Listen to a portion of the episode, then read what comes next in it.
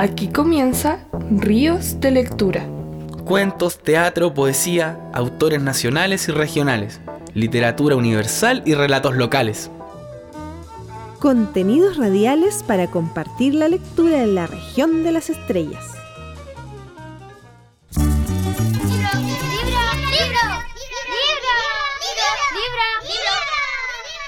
Libro por mí y por todos mis compañeros.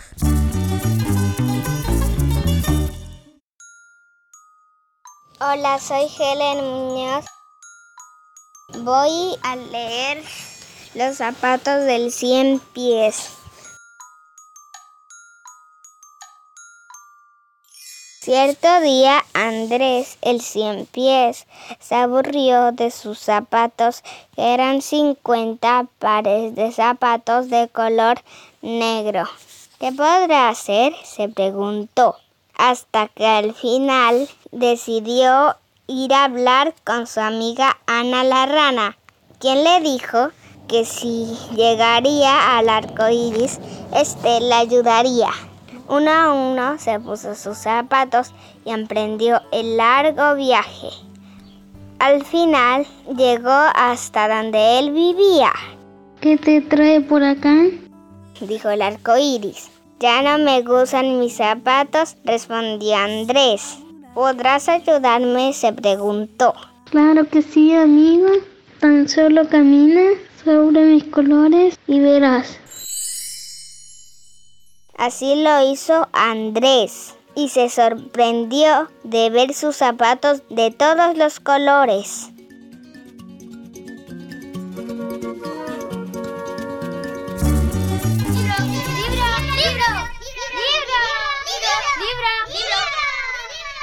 Libro por mí y por todos mis compañeros.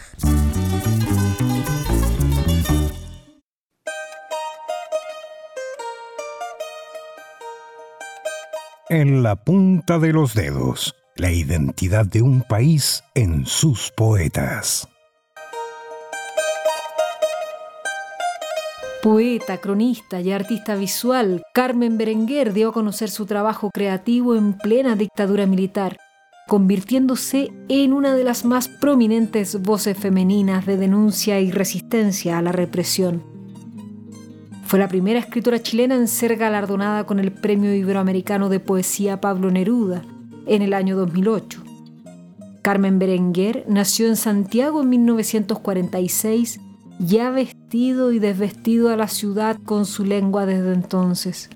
Una de sus últimas intervenciones fue el cabildo poético en plena Plaza de la Dignidad, entre capuchas que decían que la poesía no sirve para nada y un megáfono que transitó por doce voces antes de que guanacos y zorrillos llenaran de lágrimas una nueva jornada.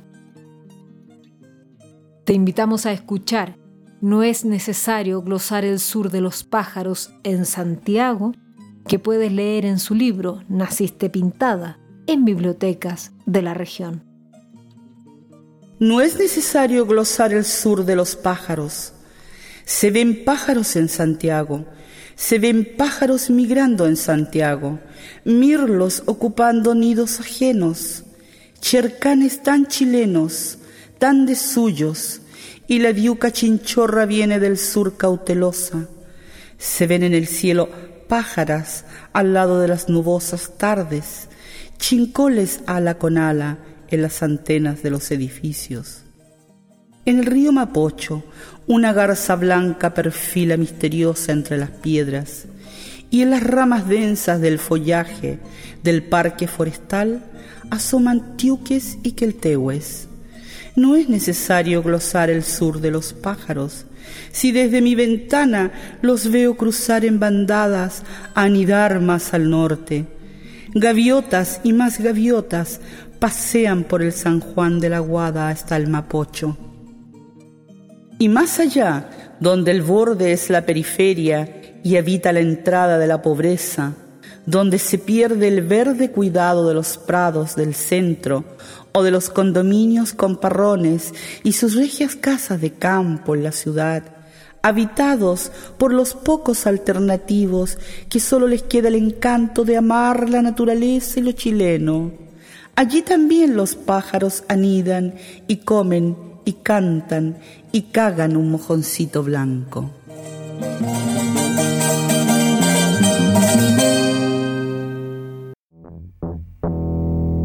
Estás escuchando Ríos de Lectura. Los invitamos a explorar la región de los libros y su sorprendente fauna.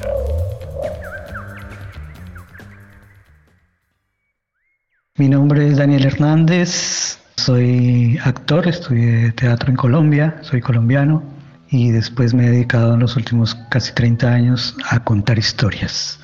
O sea que soy narrador oral escénico, cuento en escena en teatros, en bibliotecas, en diferentes lugares donde haya público para hacer para escuchar historias. Y bueno, mi relación con los libros, debo ser franco que en un principio era un poco lejana. Yo nunca fui un lector muy asiduo, yo diría que en mi llegada a Chile y ya al empezar a desarrollar eh, la narración, empecé a leer un poco más, aunque mi formación inicial como narrador es más del boca a boca o de cuentos que también escuché cuando pequeño, entonces ya de grande practicando esta profesión empecé a contarlos. Ahora leo muchísimo, me encanta leer. Llego a Chile en 1993 por un festival mundial de teatro que se hace allí y me enamoro. Y por eso decido quedarme, por el amor. Mi relación con el público chileno es una relación muy linda. Eh, pienso que que puede ser diferente en todas las regiones, pero en general es un público muy de escucha, de disfrute. Yo diría que en general cuando hay un buen cuento el público se, se interesa y se deja atrapar, ¿no? Somos contadores y escuchadores por naturaleza del ser humano. El gobierno de la ciudad de Buenos Aires me invitan a ser parte de un homenaje que se le hace a Gabriel García Márquez en los 50 años de ser publicado Sin años de soledad, que me proponen este desafío que en un principio yo planteo que era una locura pensar en, contar Sin años de soledad y mucho más difícil acercarlo a los niños. Pero bueno, como son las cosas cuando son del alma, eh, me dejo tentar por la idea, acepto el reto. Es un espectáculo que, que cuento para de 8 años en adelante, aunque los he hecho con más pequeñitos. Es un espectáculo difícil porque es de mucha concentración, necesita espacios bastante íntimos, pero es un reto que a mí me tiene muy feliz de poder hacer ese juego. Mi trabajo con la pandemia, bastante complicados para generar ingresos y como desafío empieza a plantearse el mundo virtual, ¿no? Muchas funciones online, en cámara, de las cuales he participado y me parece un reto interesante también ver qué puede empezar a suceder ahí, porque aparentemente es muy fácil, pero los narradores necesitamos un feedback, ¿no? Uno va narrando y contando una historia y, está mirando al otro a los ojitos y espera que asienta, que haga un gesto de, de que va siguiendo la historia con la cabeza para que uno pueda continuar o una sonrisa que le devuelvan por algo que uno contó y que le pasó al personaje o una cara de asombro a, partir de eso va uno en el viaje mutuo que construye con el público. Eh, pero bueno, es un reto que nos está poniendo el, momento actual y me parece que pueden pasar cosas interesantes. Si bien el primer consejo que se da en el momento lectores que lean frente a sus hijos, eh, es muy posible incluso que algunos padres o madres de familia no sepan leer y que no deben de avergonzarse por ese, por ese fenómeno de no saber leer. Yo siempre les doy el consejo que también se puede leer el campo, se puede leer y contar cómo la cabra va subiendo al cerro y se enreda en el quisco y se queda atrapada y cómo después fui a ordeñarla y no sé, leer el paisaje, contar las historias que contaban los abuelos, contárselas a los hijos o inventarles cualquier historia. Hay un libro maravilloso con cuentos que se llama El Círculo de los Mentirosos, de Jean-Claude Carré, un francés. Tiene cuentos de tradición oral de diferentes culturas antiguas. Y un cuento, les recomiendo un cuento cortito que dice que los cuentos no son para hacer dormir a los niños, sino para despertar a los adultos. Más testimonios y recomendaciones de libros en www.riosdelectura.cl.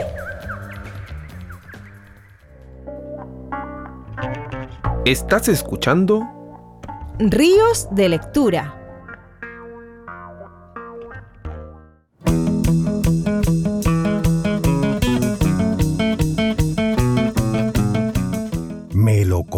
En mi pueblo.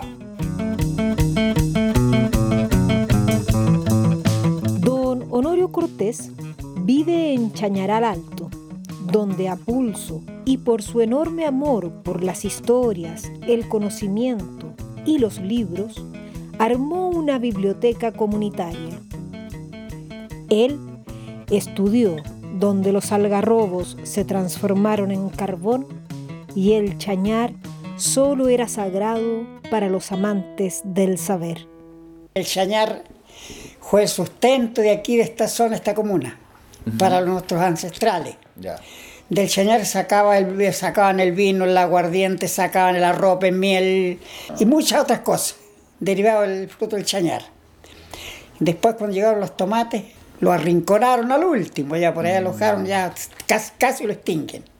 Y era algo sagrado porque en Macano, ahí están plantados, hay una plantación de chañar, de épocas, nadie sabe cuándo. Porque el chañar es- se cree que es como el algarrobo, dura mil años, el chañar. Ahí- aquí sacaban uno que, quilañar, era, un, era una- un licor que sacaban de ahí. Que más al norte, más al norte en La Serena era quilatán, porque era una chicha de, de- con otros ingredientes. Incluso se, que se dice que en la que había cuando Pedro Valdivia llegó, le escribe una carta al rey que hay aquí una, un- una planta igual a vid que está en España. Y los nativos sacan, sacan vino y se curan, alcohol y se curan. Era una uva que había aquí. Si el mundo no era tan... Porque el, el algarrobo me estaba topando el árbol sagrado de Judea. Y aquí también estaba el algarrobo. Mucho, mucho. Por lo menos allá en Cárcamo, San Lorenzo, todo, 20.000 algarrobos. Que en cierta época, que yo no voy a nombrar eh, quiénes gobernaban y quiénes... este, la, la gente fue, empezó a cortarlos para ahuyentar el hambre, porque no había otra cosa para hacer carbón, hasta que lo asolaron. Terminaron los algarrobos. eh. Ese tiempo fue triste, fue triste aquí, porque yo en Cárcamo, allá había un solo señor, el que era dueño de, de allá. Que él tenía un negocio, los tenía todos ahí, lo, lo que él decía, de- de- habría que hacer. Entonces, cuando alguien dijo aquí hace falta una escuela, uh, los reunió a todos y les mandó un reto y los mandó para su casa. El año 43 recién entró un señor que no es, es curioso, se llamaba Bartolo Villarruel. No sabía ni escribir, nunca había estado en la escuela él. Pero él tenía una hija que estudió en Serena. Entonces dijo, aquí hay que hacer una escuela, hombre. Y como era el administrador de la hacienda de la Mina Negra, entonces ahí se toparon un poco lo- los poderes. po. Y ganó el, el de él. Y trajo y, y se empezó la escuela ahí. Una banquita de tabla, unas piedras. Ellos sentaban, pero ahí, ahí aprendimos a leer. Yo ahí, ahí aprendí a leer. Después ya yo ya, la, ya le empecé a tomar gusto a la oeste. A la oeste empecé a leer los libros. Después, como yo no, no, no tomaba, no fumaba, todo eso lo invertí en libros. Llegué a juntar hasta unos 3.000 libros tengo. Entonces, pero yo con la intención de que a los, todos los niños los que les pedían un libro en la escuela, yo les prestaba el libro porque si no lo llevaban les ponían un uno. Así que yo les prestaba los libros. Ahora no, ahora todos los niños son ricos porque todos tienen un computador.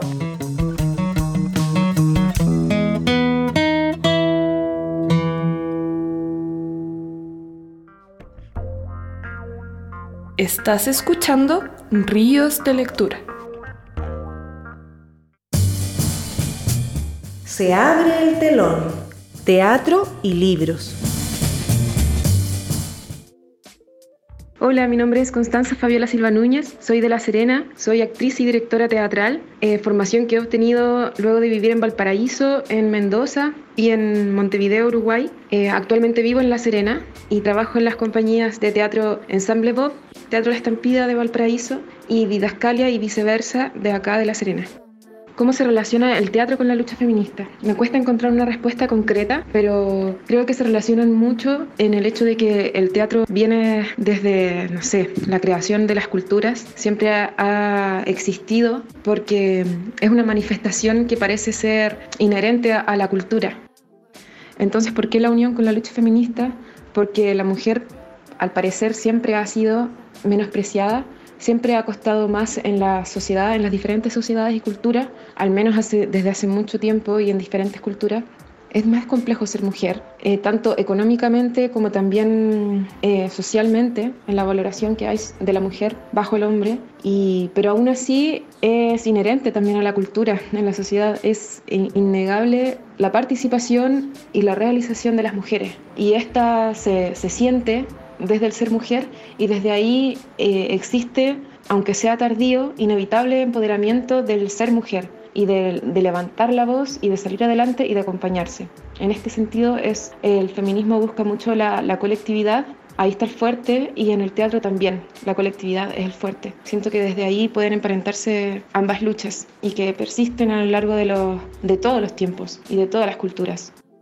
Y obras que he trabajado que tocan la temática de género una es Génesis 3.16, en donde se toca, se aborda desde dos hermanos, un hermano y una hermana, la diferencia que hay tanto en la crianza como en el cotidiano vivir por el hecho de ser hombre y por el hecho de ser mujer, ligándolo a la lectura del Génesis, justamente eh, bíblico, eh, y cómo desde ahí está inscrito de por vida que la mujer va a estar por debajo del hombre y que va a sufrir y que hay una toma de, territorio por parte de ciertas personas que se adjudican el terreno, la tierra prometida, y en este sentido también se adjudican un montón de, poderes por sobre las demás sociedades, por sobre las demás culturas, bueno, asociando esto al hermano en relación a la hermana, que se ve desprovista de, toda su, de todos sus derechos e incluso desarraigada de su territorio, que vendría a ser su cuerpo.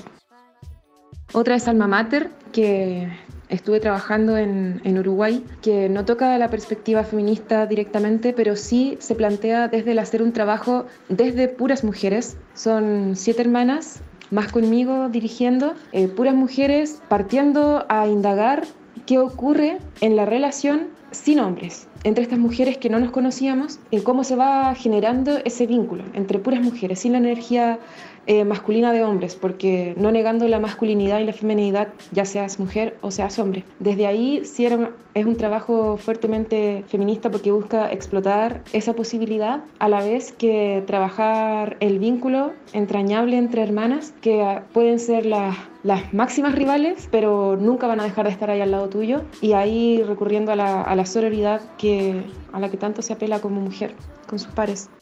Y hoy en día en una obra que se llama Hola, podemos hablar, a realizarse acá en la región de Coquimbo, una dramaturgia nacida de la recopilación de mail que han recibido mujeres de parejas o ya exparejas en donde se ve, si no es directamente, sí entre líneas, la manipulación por sobre la mujer, buscando mm, debilitarla emocionalmente para sobre esto hacer lo que, lo que ellos quieran como parejas o exparejas. Eh, eso es lo que se busca llevar a escena, ese cuestionamiento, ponerlo sobre, la, sobre el escenario y desde ahí generar el debate, exponer esta problemática. Si bien en un principio nadie se atrevía a hablar, eh, hoy en día se están hablando y hay patrones que hemos visto que se repiten, que parecen ser aprendidos de la cultura y bajo los que se domina a la mujer desde el vínculo más íntimo que es eh, una relación amorosa. Eso es lo que estoy trabajando actualmente y sí tiene una, una, una perspectiva de género.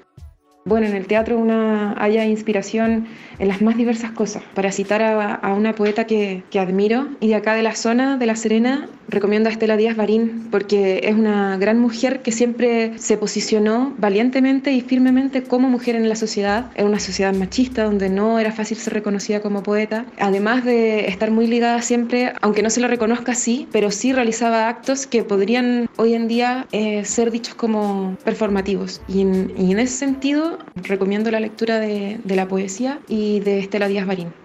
Para finalizar, quiero agradecer profundamente al espacio que abre esta posibilidad de hablar sobre, sobre cultura y sobre las creaciones que se hacen a nivel regional y hace referencia a la pregunta sobre qué relación hay entre el teatro y la lucha feminista, que son dos espacios que parecen estar siempre en crisis y que siempre se han valido y se van a seguir valiendo por la colectividad. Así que sigamos apoyándonos, eh, sigamos sin bajar los brazos, que son las cosas que nos resuenan adentro y que no tenemos que, que callarnos. Se abre el telón. Teatro y libros. Sigue la corriente de los ríos de lectura. Contenidos radiales para compartir la lectura en la región de las estrellas. Escucha el próximo episodio en tu radio favorita. Y síguenos en www.riosdelectura.cl. Con el auspicio del Fondo del Libro y la Lectura 2020.